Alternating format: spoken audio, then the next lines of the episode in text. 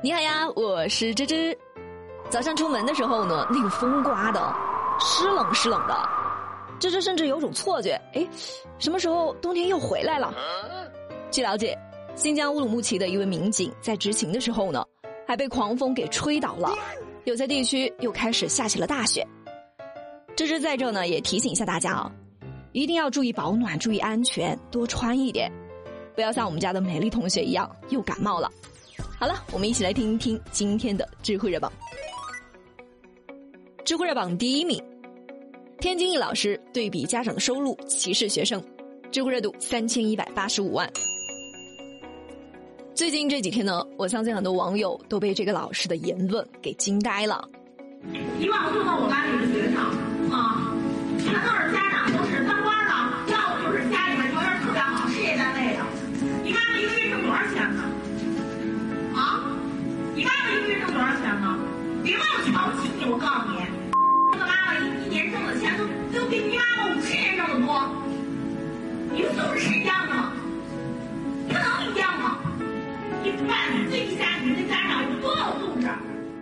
你能想象吗？就这样的老师，还连续多年获得了优秀教师的称号，这真的是一种讽刺啊！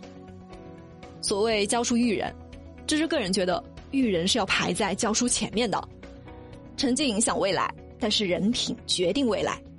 老师的师德、老师的价值观比什么都重要，因为在心智还没有成熟的学生眼里呢，老师就是权威。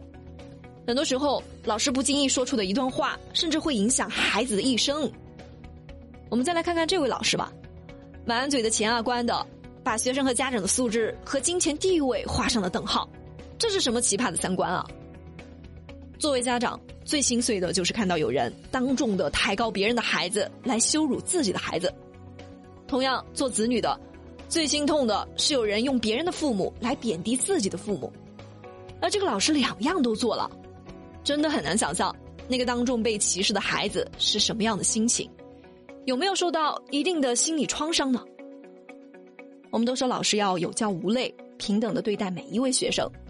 但是，像这样一位这么在乎家长身份和地位的老师，怎么可能做到这一点啊？估计他平常也没少跪舔那些家庭条件好的。像这种三观出现问题的老师，有什么资格当老师啊？哪怕他成绩教的再好，这万一带偏了一些学生，教出一些和他有着同样价值观的学生，那才是最糟糕的事儿。好在现在的科技很发达，有手机可以录音，可以传到网上揭露这个老师丑陋的言行。这如果是放在十几年前，家长和孩子都只能把委屈往肚子里面吞了。现在这个老师已经被撤销了教师资格，调离了教师岗位，估计他的教师职业生涯也就到此为止了。知乎热榜第二名，失散多年的儿子找到了，相处四年后才发现啊是个假儿子，知乎热度两千一百五十三万。这个事儿要从一九九二年说起。当时在市场摆摊的袁女士夫妇呢，因为忙于做生意，才两岁大的三儿子不小心走丢了。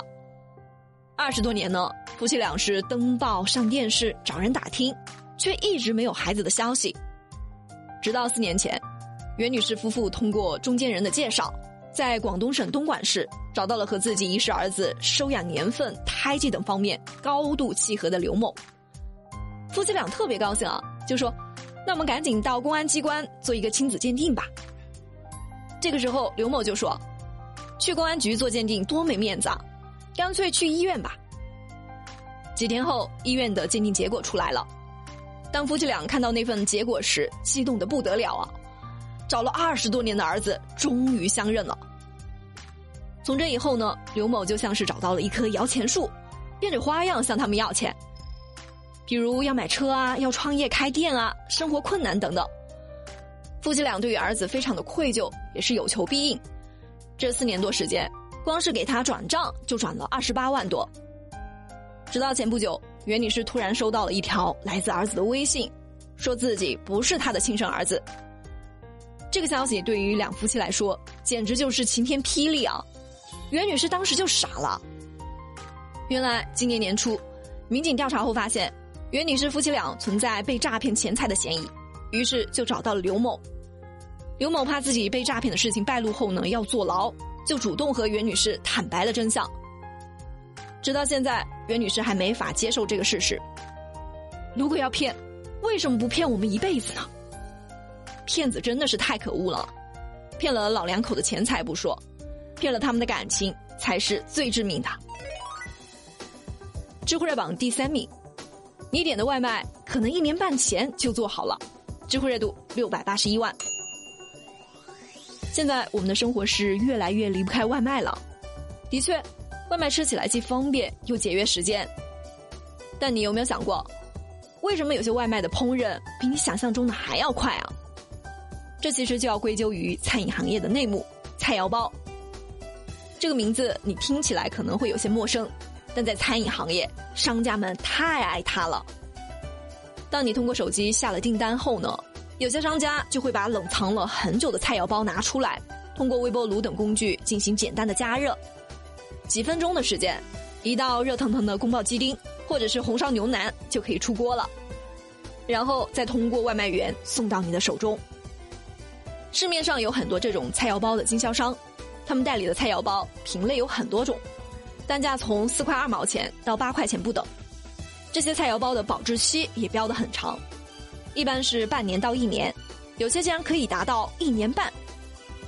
一家普通的小店，如果自己炒菜，一天最多可以接两百多个外卖订单，但如果使用菜肴包，只要准备米饭就可以了，那么这个餐厅的销量就可以翻个几倍，一天至少卖出上千份。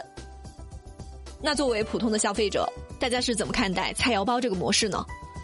我想大部分人都不太愿意接受这种饭菜的。当然，如果是健康安全的那种厂家，问题应该不大。